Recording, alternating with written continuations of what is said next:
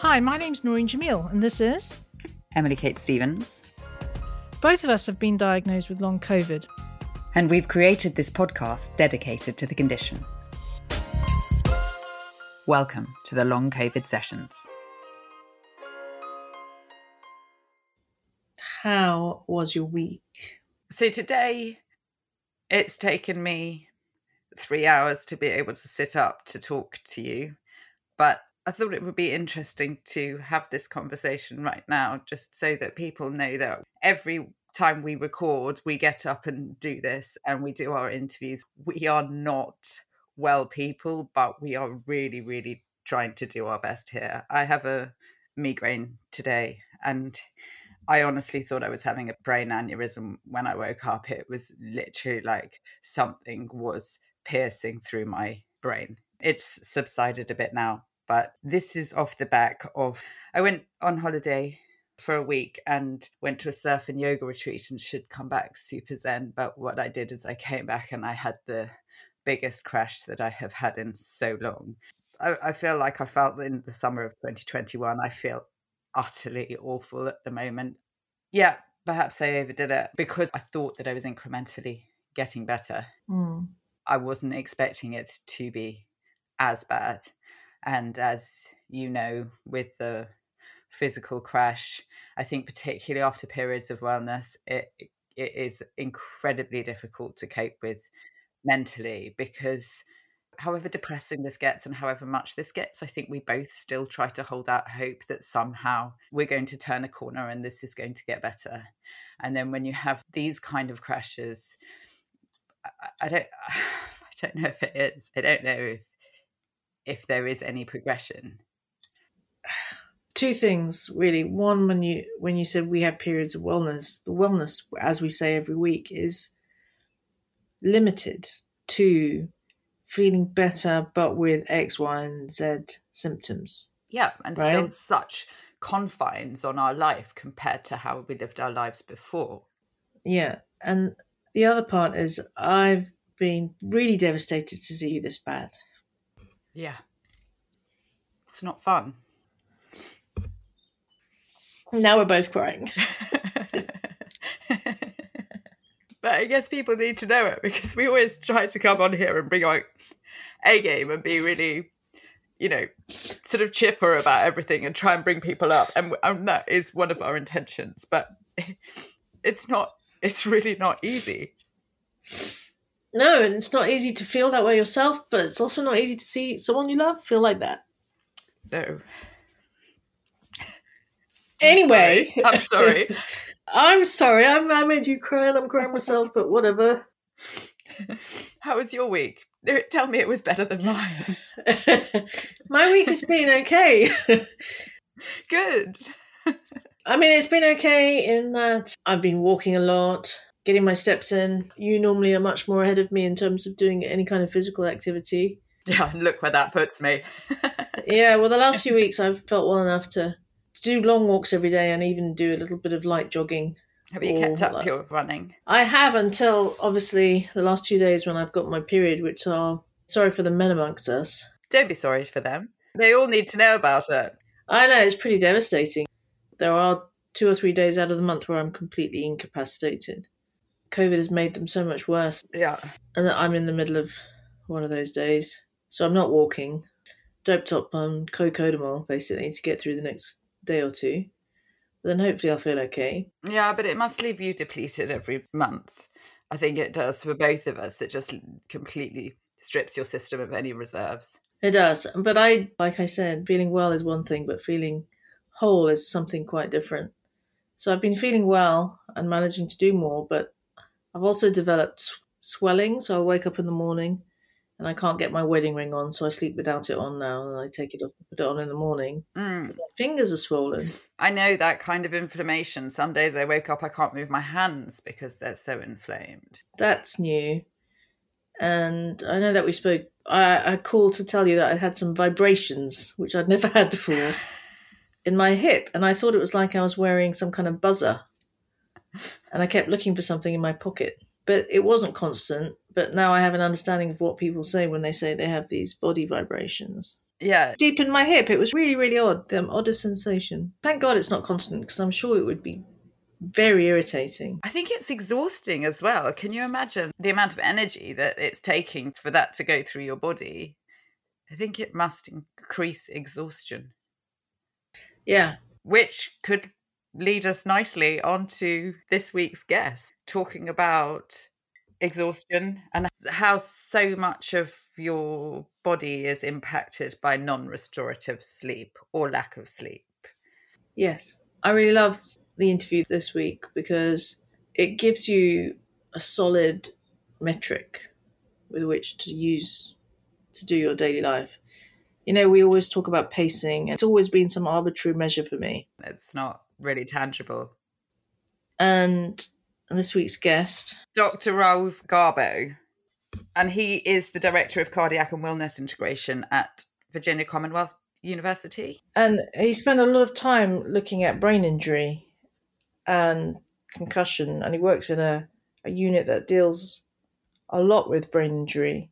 uh, and autonomic rehabilitation after that kind of traumatic injury, but also a lot in POTS and chronic conditions. It gives you a real insight into what heart rate variability is, how we can use it, and how we can measure it.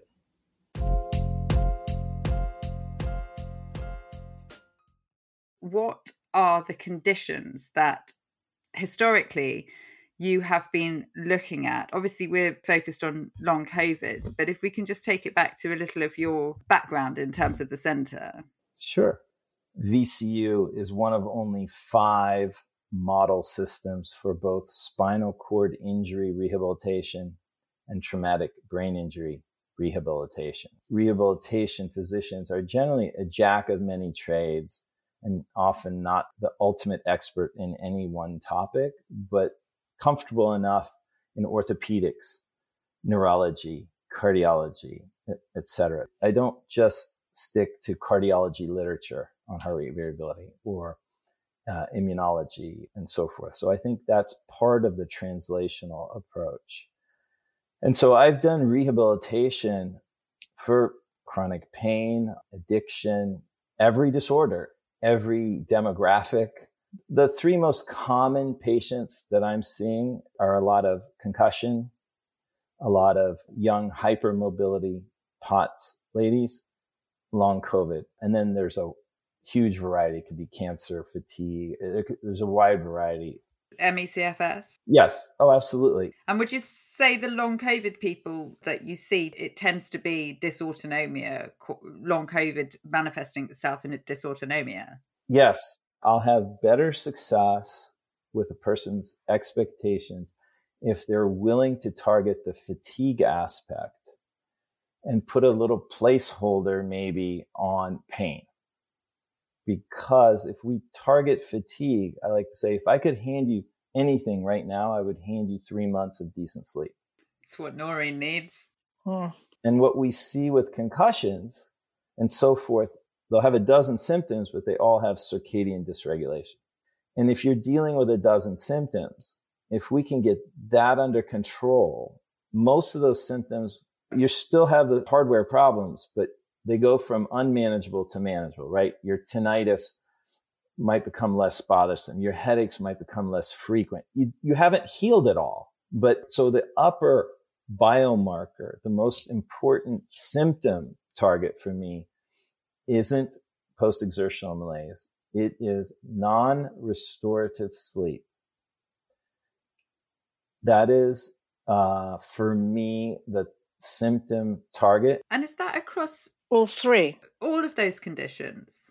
Yes. Wow. We spoke last week to someone where we spoke about long COVID people having success in concussion clinics. What's that similarity? Is that the similarity, the sleep problem?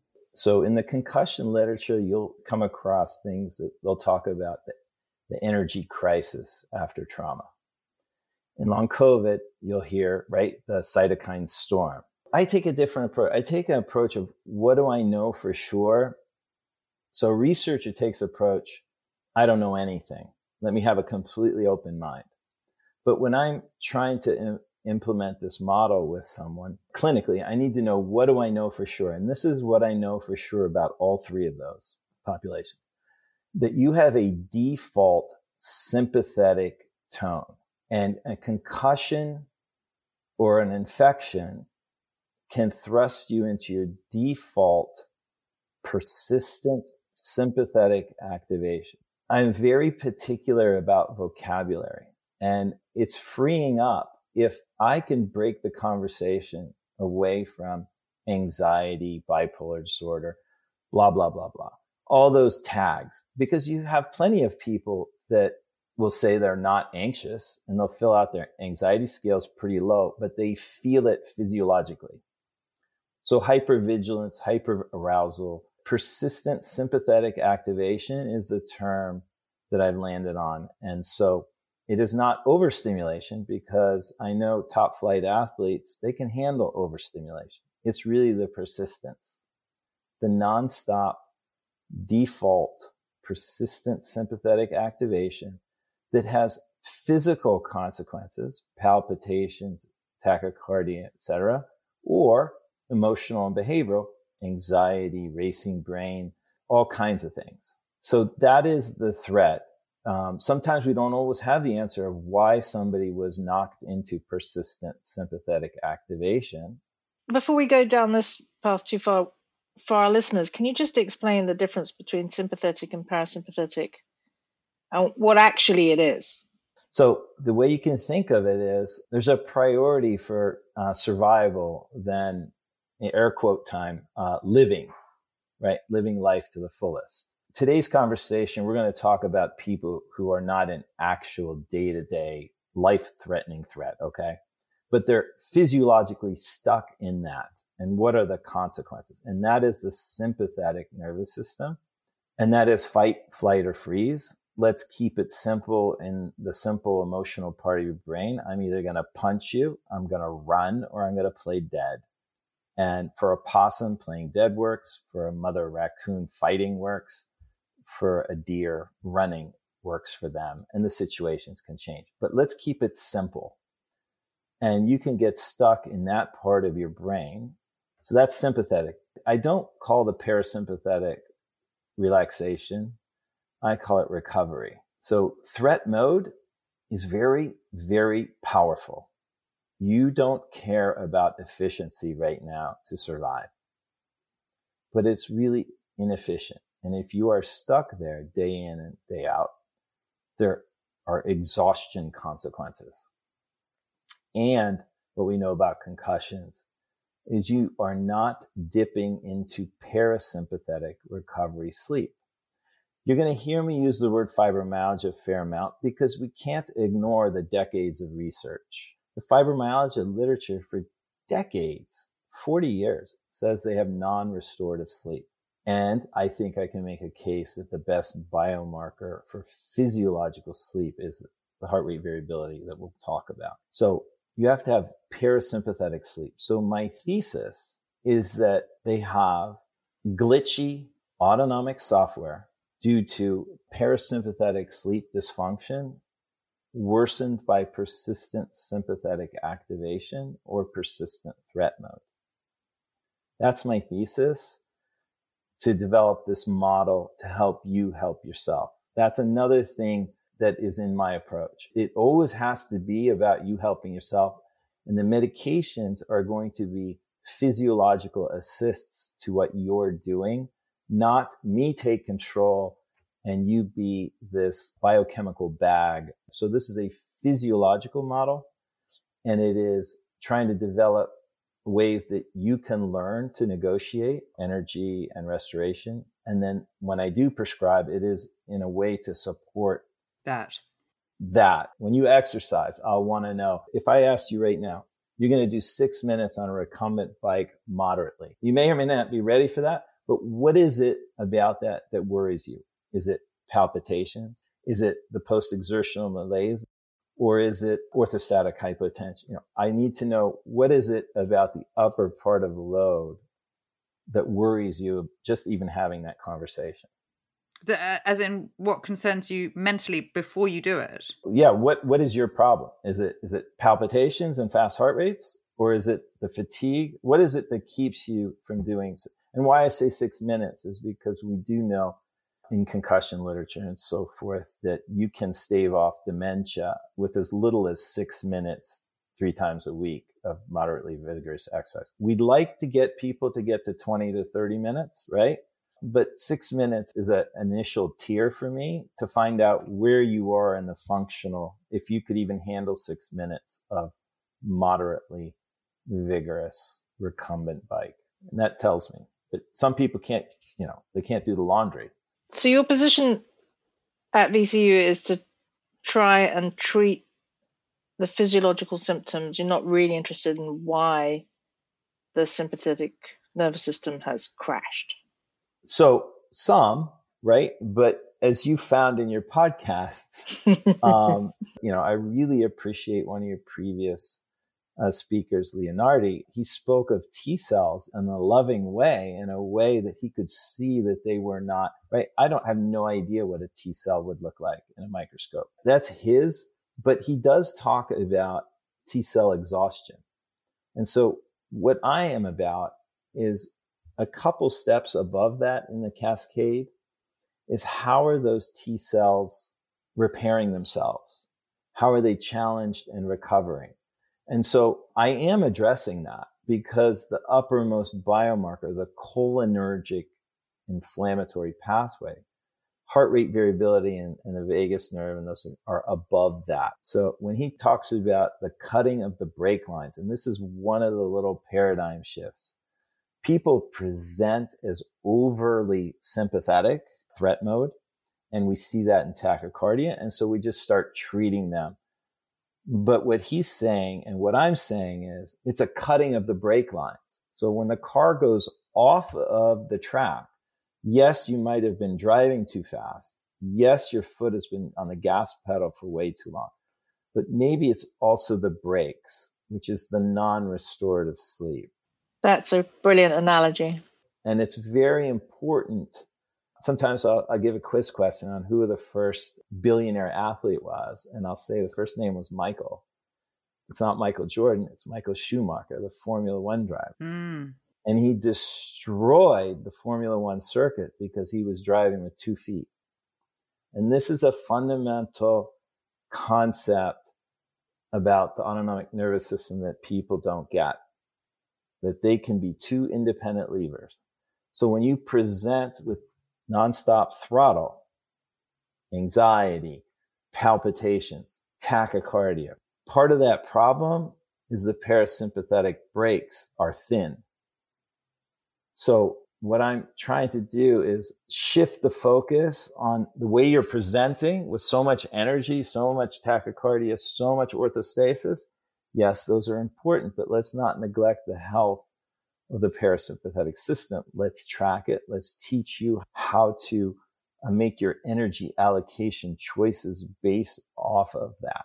So it's a two footed Michael Schumacher driving. And when he goes into a turn, he keeps his foot on the gas and keeps a little bit of brake. And then he releases the brake on the second half of the turn. Whereas the other racers, full gas, slight delay, and then brake, slight delay, gas.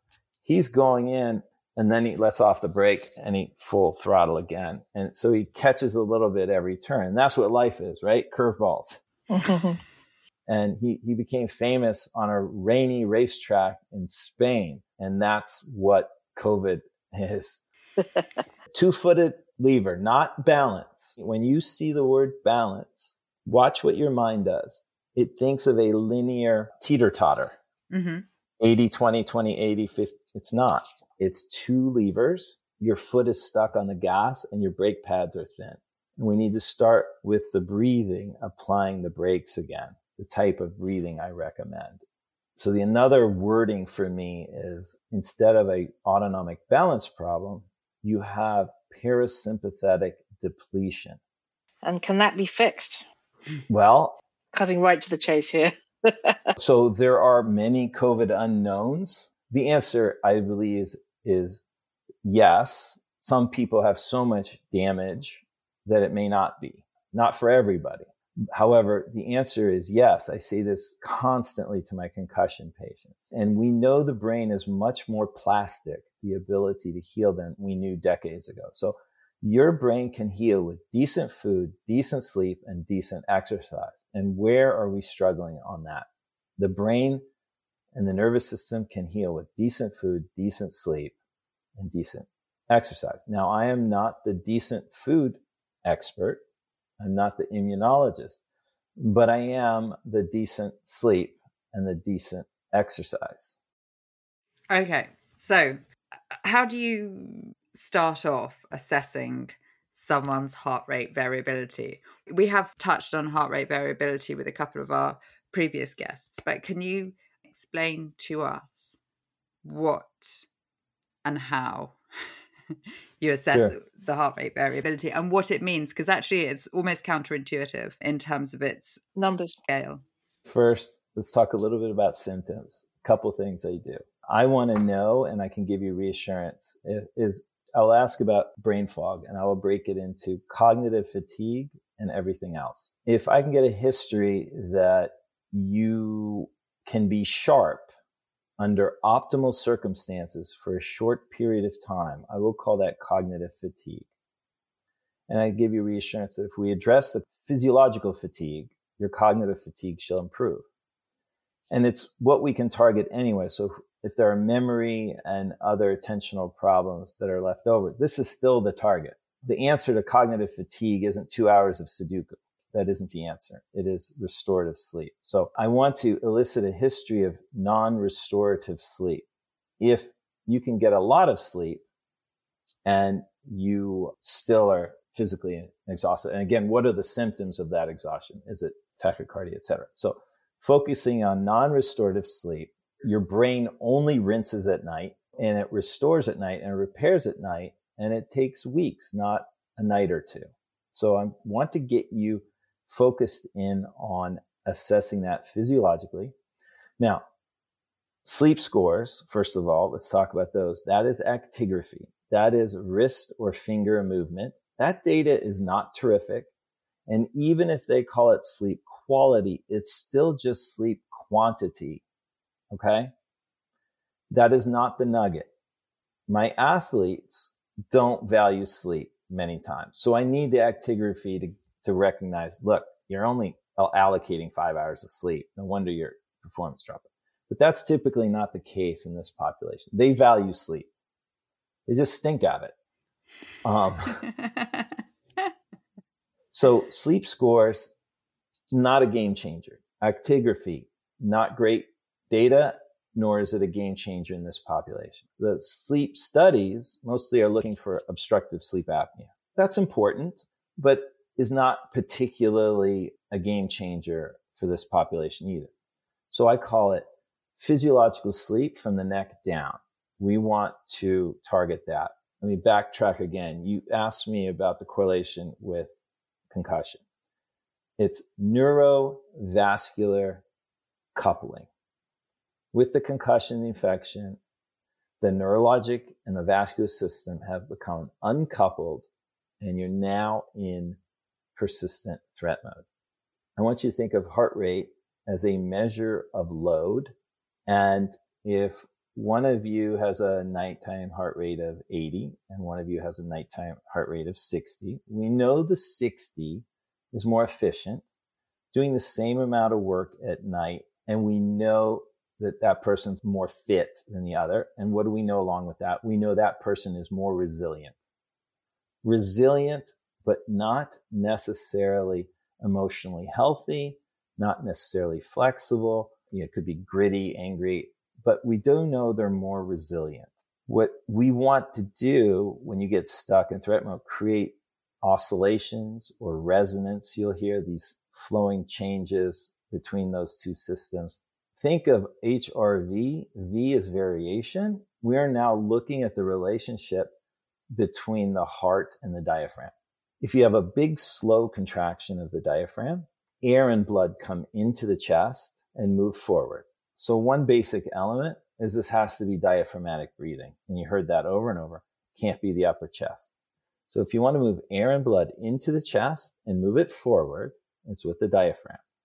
If you take five seconds to do that, you will speed up the heart rate and then you will slow it down, literally varying the heart rate real time. So when you take someone's heart rate, you, you take it for 15 seconds to get an average. Right now, here's the nugget. If we look at the two of you and you both have heart rates of 60 at night, okay, and one of you varies between 58 and 62 with an average of 60, and the other varies throughout the night between 50 and 70 with the same average of 60. You with me? What do I know for sure? The person 50 to 70 is both physically and emotionally healthy. We know this for sure. Concussions will thrust people from 50 to 70 to 58 to 62. COVID infections can thrust you from high variability to low variability. All kinds of things can. So yes, we need people figuring out the causes and I figure out many but there are some esoteric ones that are beyond me to figure out. And we just move forward with assessing this. Hypermobile females struggle to get back from the 58 to 62 to the 50 to 70. So concussions, being bedbound for two weeks, incredibly fit and emotionally fit person goes to the moon for two weeks and comes back. They pass out every time they stand up they went from here to here. Why? Right. So excellent. We can learn a lot from concussions and we can actually learn a lot from astronauts. Think of it as non weight bearing bed rest. And they come back and they can't even stand up, many of them. And several things happen. The actual size of the heart gets smaller. The actual blood volume is reduced and the baroreceptor reflex gets impaired. And that is the blood pressure heart rate monitoring reflex. And that is the exact breathing practice I recommend is a baroreflex exercise program. So you hear me make a big deal about how to do the breathing, that it is without breath holds, that it is challenging the baroreceptor, that it is the most studied breathing technique. When we thought five in, five out, no breath holds with diaphragmatic technique was unhealthy. The Soviet cosmonauts and Soviet wrestlers, and not particular wrestlers because I wrestled in college, but Soviet wrestlers who dominated the world and Soviet cosmonauts were practicing this breathing technique because it was the most energy efficient way, but it also keeps the baroreceptor healthy. So if those three things happen when you come back from visiting the moon for two weeks, I'm sure you've heard of the Levine protocol. It's an exercise protocol for POTS. No, I haven't heard of it. It is for the hypermobile POTS. There are problems with it, but it is founded on this notion that the heart gets smaller in two weeks, but also can get bigger. And if you get past this graded protocol, hopefully your listeners are not getting too upset with me right now because I'm, I'm going to answer their concern. If you get to the other end of the Levine protocol, you're doing great.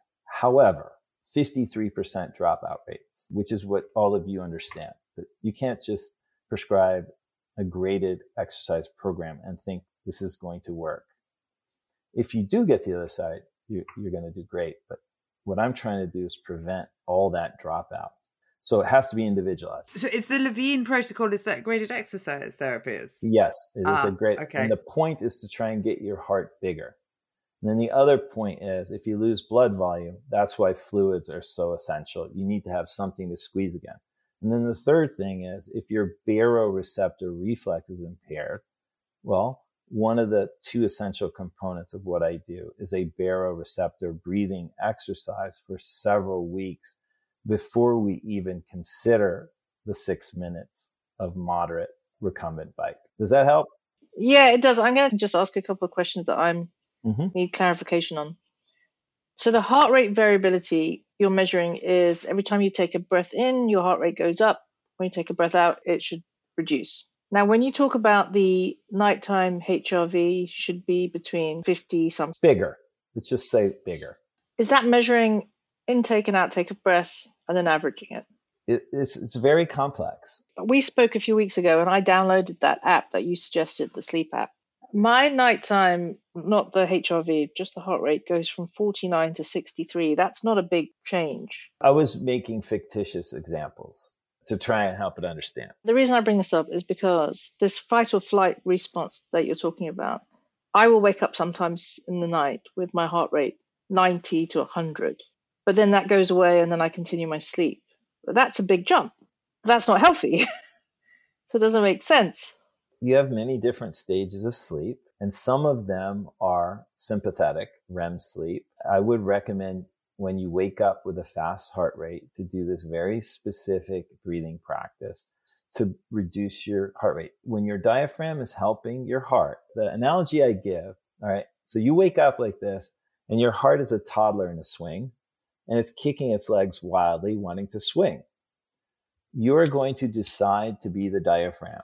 It's about timing, not breath holds, not being off with your timing. You're trying to do it with your diaphragm, five in, five out, and get a rhythm. And the diaphragm is now assisting the heart. So these are big excursions.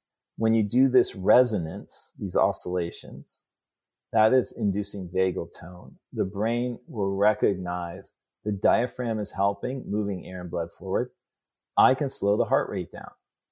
So it is the most rapid, healthy, inexpensive, evidence based breathing practice that is parasympathetic to lower your heart rate.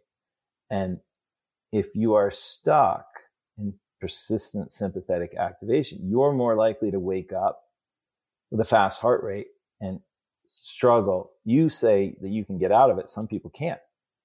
So what would you do? You would try to help the heart, that toddler, by swinging with the diaphragm and calming the heart down and slowing it down and becoming more parasympathetic so you could fall back to sleep. Right. But does that skew your overall score? Absolutely, temporarily. But I'm looking at the whole night HRV average. And it's the HRV average rather than the heart rate average. Is that right? Absolutely. I, I want to know the relationship between the heart and the diaphragm, so I need to know the variation. Many things can be part of that. Your hydration status. Do you have hardened arteries from too many chips? Do you have overly flexible because you have hypermobility syndrome? I love this one HRV study that was about the French lockdown. They had an extremely strict 55 day lockdown where you even had to have a note from the government to be able to walk your dog. And they checked people's HRV. Now, this isn't about COVID infection. This is just about the stress of lockdown. 80% of people's HRV went down. 20% of people went up. So environmental factors, everything can affect HRV, your stress, etc. Sadly, I have nurses that got COVID and their lives and their uh, careers are destroyed by it. Me, I was not a dry cleaner or restaurant owner worried about my livelihood. Both of those scenarios, their HRV goes down. Me, I'm well to do. Now I have time to work out. Now I have time to sleep. My income's going to go down, but not so much that I can't provide for my family. So my HRV is going to go up during a lockdown. So it includes stressors and you have to be careful with HRV not to overread it because it is this ultra sensitive biomarker of whole health, including what's going on with you in the outside world I don't know what your hydration status was when you gave me that example. So you can't get too bogged down on analyzing small changes. I'm looking for big trends. And so for me, some of the rules are is you don't compare to anybody else. You don't compare to any other device. These device makers will change what they do. They, they'll make it opaque. But if you do things regularly, meaning we're getting the whole night's HRV and we only compare to your baseline and we don't compare to normative data. And now an event happens. There's another HRV study where HRV goes down for three days with the COVID vaccination. The people who I believe who have problems with COVID vaccinations have a stickier autonomic nervous system. And then they get stuck in a low HRV. So I think in one of your podcasts, you mentioned that your HRV or heart rate was really good for a long period of time and then it dropped. Sometimes you have an answer, sometimes you don't. But when you see trends, that's what I'm looking for. Personal trends. We're going to analyze it, figure it out. What is it? Are you wasting your energy trying to win a texting argument? I, I mean, and I have everybody remember what I call the two and 20 rule. When you get thrust into this, your brain is in overdrive. Your brain is 2% of body weight and can burn 20 or more percent of the available carbohydrates. A healthy chess champion can lose 10 pounds in a weekend tournament. Sounds like a great weight loss strategy. But when you're stuck there and you destroy parasympathetic sleep for weeks and months because you're playing chess all night, it changes your hormones, the inflammatory biomarkers. Your T cells don't look quite as nice as they would for Dr. Leonardi. We're trying to figure out why are there drops in this value? How can we push some exercise without it dropping and titrate the exercise to your individual life, physiology, height. A five foot five inch woman has a smaller heart physically than a five foot five inch man. So that's one reason. The Levine protocol is mostly based on the size of the heart. It gets smaller after two weeks, and after the protocol, the heart is bigger. Well, if you're starting out with a smaller heart, well, maybe that's one of many reasons why women have more problems with this than men in general. There's many potential factors there. So much it's, to look at though or consider. Fascinating. There are so many variables that you've spoken about so many different variables that it really does show there's not one one system that's going to work for everyone. You've got to tailor it individually. But we are targeting the right thing. You've hit on, and it's been repeated by other doctors, that HRV may be the key. It is. Not to fixing us, but in order to tell us what's going on. Well, it will guide us. The essence of hope is the sense that you can control something, and the other is that it is a reproducible process. So I won't make any claims on outcomes. I may not be able to figure out the reason for the HRV drop, but we have a process, and that process is teaching you how to track it, number one, and how do we make it better? And that would be HRV resonant baroreceptor breathing would be the starting point. So when people modify the things I do, they have to remember I'm talking about a universal starting point for rehabilitation. And I believe the universal starting point is one, let's track the right thing. Nocturnal HRV as a measure of non-restorative sleep. If that gets trashed for three nights in a row, it's a, I'd like to say it's a flashing yellow light.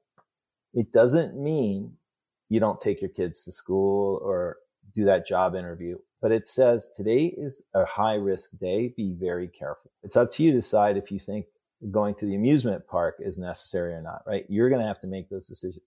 But it, it brings about more uh, certainty. It's better to know that today's a high risk day than not. And you can allocate your decision. If it's not a high risk day, maybe today it's okay to do the six minute if that's possible on, on a trip. But if you're below, that's the key here. If you're below your baseline three nights in a row, I would say, don't drop out. Don't crash. Let's put it off another day. Hydrate. One question that I wanted to ask from what you previously said you said you're not to measure it against anyone else, you're not to measure it against other parameters, you measure it against your own baseline. Given that we start this assessment of our nocturnal HRV with our long COVID baseline. Mm-hmm.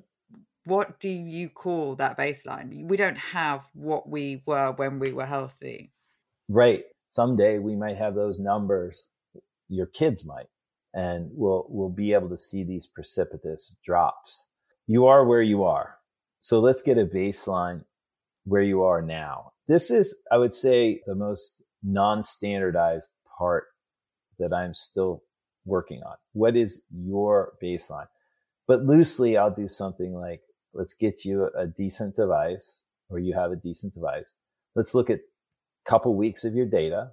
And is that just around the wrist device you need around the chest? Obviously, ECG is is better than light sensors and multiple channels is better than one channel. So the problem with the light sensors, the wrist and finger, is the data is terrible with movement. But that's okay. I don't want you quoting me any daytime HRV numbers anyway. I'm interested in nighttime. So the light sensors are decent enough at night because you don't move all that much. Acquiring the data, they'll tell you there are some intricacies, there are, but acquiring the data, we've had light pulse oximetry for 50 years or more. So acquiring the data is not the magic. It's not going down rabbit holes. I'm not going to be accused of, of liking any devices over others. I'll just say negative comments about all of them.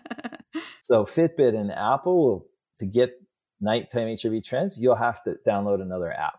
Garmin, they're good, but they bury their data in body battery and stress scores, and you can't even find the HRV. Okay. It's really frustrating. Some of the other devices will give the data, but they don't display it in a way I would display it. I take people where they're at, and after two weeks of data, uh, we'll try and come up with a baseline. That baseline can change. It can improve and it can get worse.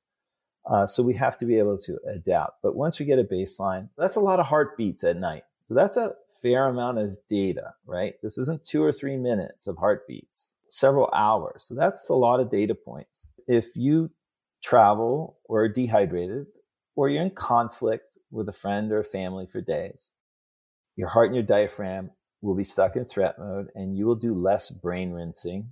And after three nights of that, it's going to start to affect. And so you need to be careful. And with my basketball players, I like to say one year, you know, three people dropped off. One was a freshman knucklehead who wasn't hydrating. Another senior, his parents were getting a divorce. Another one failing calculus. It can be anything. So you have to be a little humble to try and figure it out, but not overthink it. But if it's simply hydration, well, that's a nice solution. If it's an avoidable argument, that's a nice solution. If it's financial distress, well, that's unfortunately part of the equation. So it's ultra sensitive, but not specific. That's what frustrates so many people and clinicians. Um, but what's really nice about those things is that they're cheap and easily accessible. Yeah, well, I'm in a downtown clinic as well, and uh, it is a major barrier uh, for many of my patients. They get very frustrated with me. But that is one of the things I'm trying to prove is that I should be able to write a prescription and get decent devices, both for the heart rate variability biofeedback and for the tracking, and have remote coaches. That's the other thing I'm trying to implement and unload my knowledge so that coaches can can guide people exactly in between our visits when we might make a medication modification in between. I need my patients to have access to two devices that will eventually be one device accessible to remote coaching. And that's actually one of the studies we did. We showed that using a wearable monitor that you can learn the breathing technique with a remote coach and reduce anxiety and improve your HRV. So I actually wasn't even thinking about the device as cheap. I was thinking it's cheap to get access to water and learn how to breathe properly. right. Well, so you can start the breathing with with a clock with a second hand, five seconds ish in, five seconds ish. I say ish because everyone's resonance where you're swinging the baby is a little bit different. But you can do that with a clock with a second hand. So basically, we are saying that we can sort out long COVID with 10 seconds of breathing? No. Sort out. That was a swing and a miss, Emily. Uh, I am saying it's a template, a, a decent starting point, right? Can I ask you a question with all the people you've entered? Do you have a starting point? You've heard now many people speak. Is there a starting point for long COVID rehabilitation? Better sleep, I think, is a general. Okay. Over, right? better sleep and for me breathe, breathing and meditation. Right. So I'm putting a objective evidence-based template to both of those. I'm saying let's track your physiological sleep recovery and let me teach you how to track it and make decisions off of it. And then the breathing, I'm going to be very specific. Meditation is many beautiful things, but you're stuck in the surf and you want to get out of the surf. And if I hand you weights to get stronger, that isn't going to work. I want to teach you how to body surf. So synchronizing, getting that baby swinging is a priority over strengthening. So one of my hurdles is the Navy SEALs, they have box breathing. Five, hold your breath. Four, hold your breath. Four, hold your breath. Andrew Weil, excellent whole health physician. He has four, seven, eight breathing. That has breath holds. A lot of it has breath holds. I here's one of the insights, and please call me out in five or ten years. I'm saying breath holds will be eliminated as the starting point. They are important later, but the synchronizing is what's important right now. The timing of that is a priority over strengthening and breath holds. The synchronizing, the resonance will emerge as the starting breathing practice. If you're struggling with sitting with your thoughts, if you're struggling with breath holds, let's just do the physiological resonance. That is the most evidence based breathing practice. It is the most parasympathetic breathing practice. I know where things are going because I've seen 25 years of patients of every kind and every level and every demographic.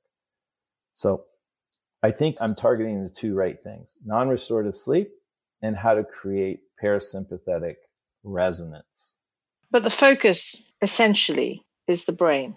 The coupling between the body and the brain, the neurovascular coupling. Yeah. Sure, you can say the brain is stuck in threat mode, but it's really the relationship between. So the brain is this spongy material inside of a, a fixed skull. And when you're in threat mode, and you're burning your brain at 2 and 20, really hot, asking for blood, pressure increases.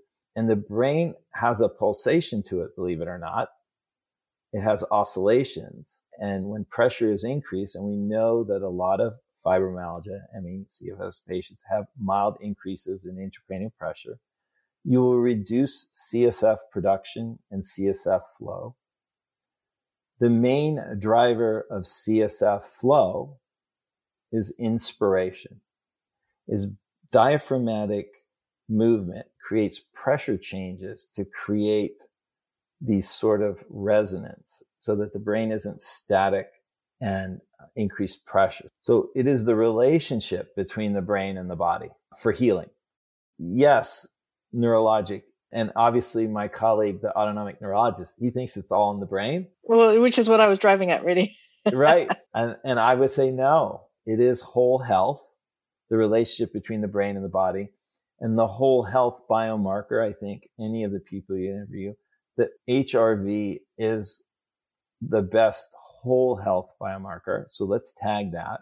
And when are we going to tag it? Well, how about when you're supposed to be parasympathetic, when you're replenishing, when you're repairing? So I think nocturnal HRV trends are the best whole health biomarker. And we can track those remotely and teach you remotely. And that's the hope, I think, five and 10 years from now. Do you use any pharmacological assistance or drugs, as I like to call them? Absolutely. Absolutely. Uh, but again, I prioritize physiological medications.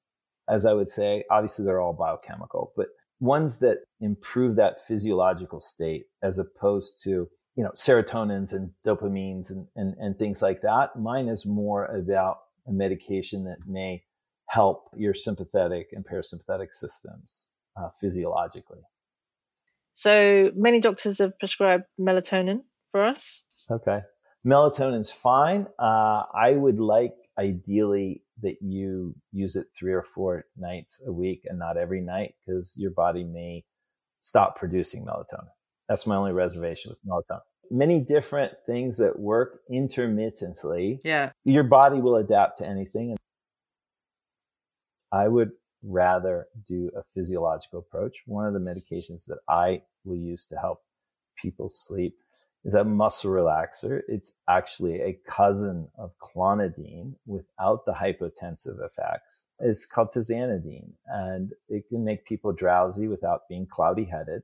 I like you don't have any problems coming off of it. It's not like a tricyclic antidepressant, the amitriptylines, where you're changing receptors and things like that. This is mild enough that it can help people fall asleep and stay asleep. And I like its mechanism of action. What about some of the antihistamines? I think I don't Yep. know what it's sold as in the states, but the Nytol here is basically an antihistamine, isn't it? What's your thoughts on those as a sleeping aid? I will tell some people to keep rotating with innocuous things. Maybe melatonin once a night, maybe a Benadryl, the antihistamine, maybe. And, and that way your body doesn't get too used to anything because it will adapt.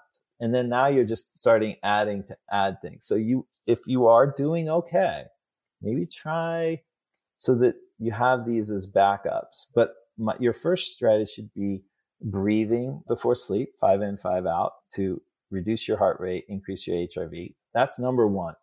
It's the healthiest evidence based number one. Number two, you could try a cooling cap. What's cooling cap? So this you might love. cold hat. They are amazing. Is it really? w- yes. Again, I like safe evidence based things. What do you want to do before you sleep? Your heart rate wants to go down. Your temperature wants to go down. Uh, your HRV wants to go up. So the first thing is to calm your body down with your diaphragm, with your breathing. Number one.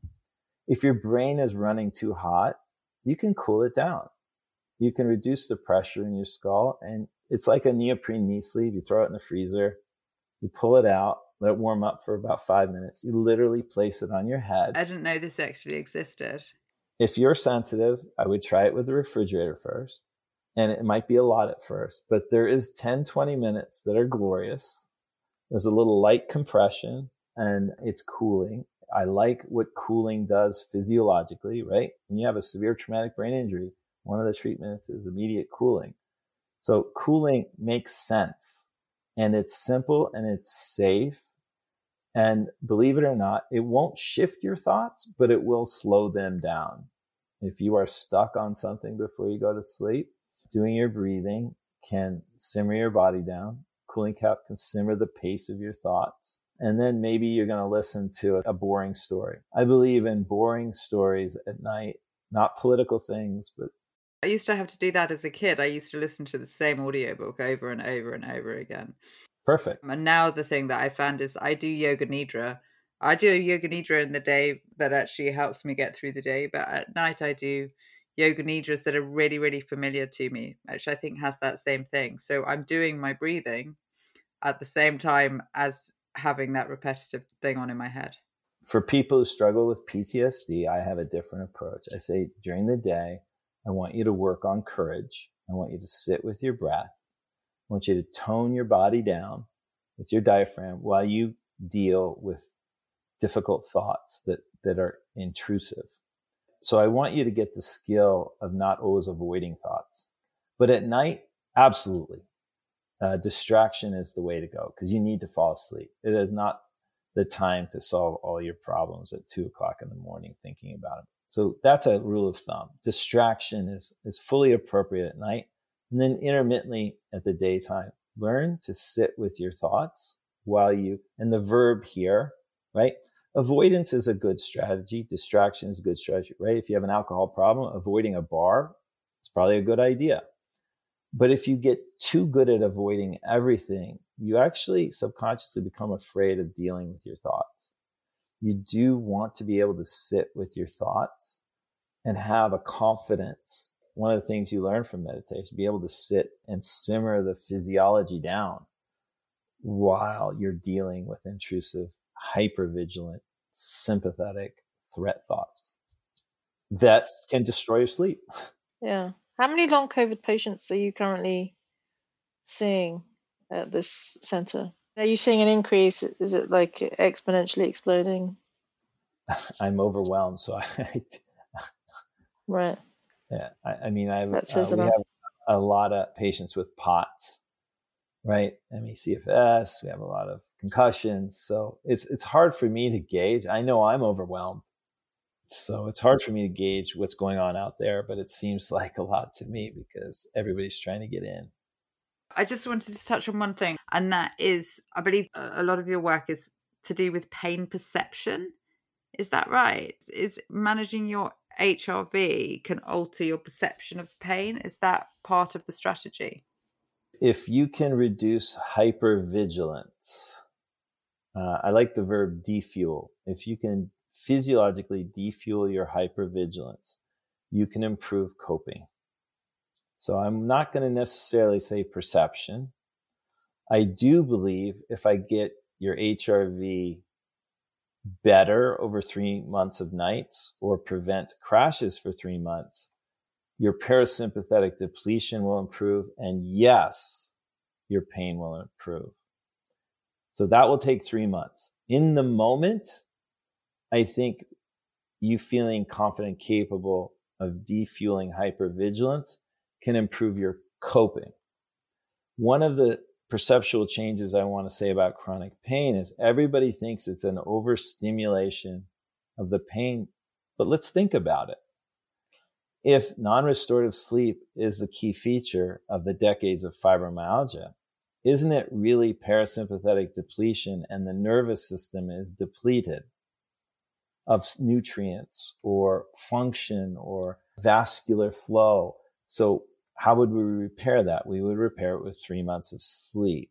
When people talk about pain, they will talk about an over amplified nervous system. So what's the next logical thing? Let's dampen it with all these dampening medications. Well, what if we think about it as parasympathetic depletion? Now we're targeting the right thing.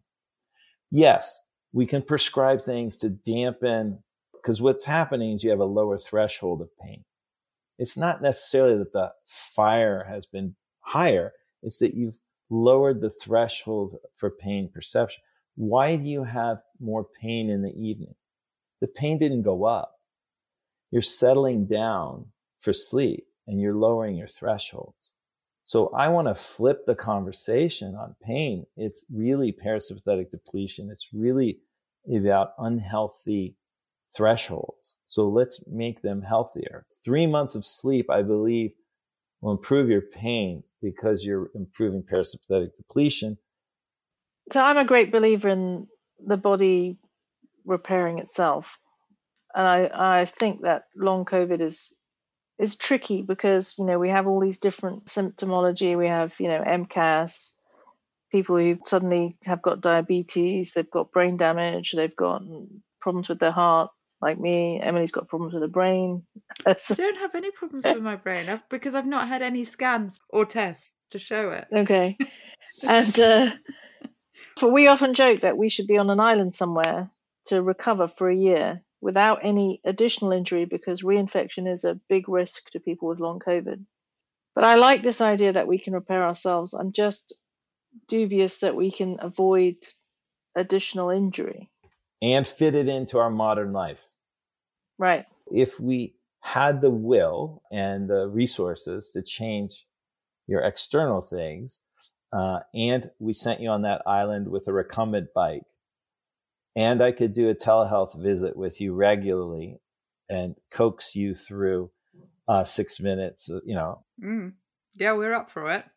Right. And you didn't have the water pipes breaking or whatever problems. I think you can't, but uh, so I don't want to say that I have the answer to the healing, but I have a starting point and a method that is safe and evidence based. And I think people are going to come to it because it's so logical.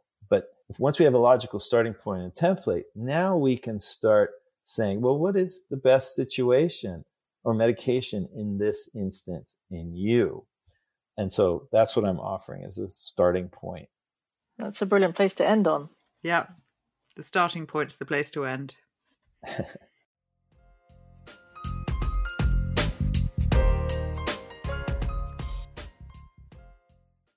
what I really loved about this interview is last week's episode was very science fascinating, but it was not necessarily anything that is within our control. Whereas I feel like this interview really does give people some practical advice and some guidance that we as normal people can take perhaps to our medical provider or various clinics that you could actually get some kind of tangible direct benefit even just doing some breathing exercises absolutely last week's episode with Bhupesh Prusty was amazing in that we might finally get a biomarker and have a diagnosis. But he was very clear, even with that bit of information, it's not going to fix us. And so things that Ron Gharbo can teach us are still 100% valid and we need to know them in order to help ourselves get better. Anything we can do day to day to make these, particularly on the bad days, to make this a tiny bit better and any knowledge that we can share from these people. So we're going to keep mixing it up between heavy science and really practical advice for people. Yep, I think that's that's all we can do. We really are doing our best here within the capacity and the limitations that we have. We are still doing this as a team of two people and trying to get the best interviews. So forgive our limited capacity. We will try to get transcriptions for some of these interviews out at some stage. We do hear that some long COVID patients find it difficult to listen to these. But But we are also long COVID patients. I mean people have to remember that. Please be kind. we really, really are fighting to bring this to you. And we're also perfectionists. So if we can do one thing well, we'll do it well and not a poor version of this on a different platform. And we are perfectionists and we are journalists as well. So when we don't put out a, a transcription that has just been auto generated, it's because it's not correct. Yeah. We want to put out work that we have vetted and that we consider to be of a standard to be helpful to you. Yeah. And so we put out this podcast with our own time and energy or lack of energy. yeah, or whilst also living with long COVID and that, living with a family. And I'd say with our children, we are the main carers because our husbands are extremely busy and are away a lot of the time. Yeah. Solo carers a, a lot of the time. So we're glad that people appreciate the podcast, but be kind. Please be kind.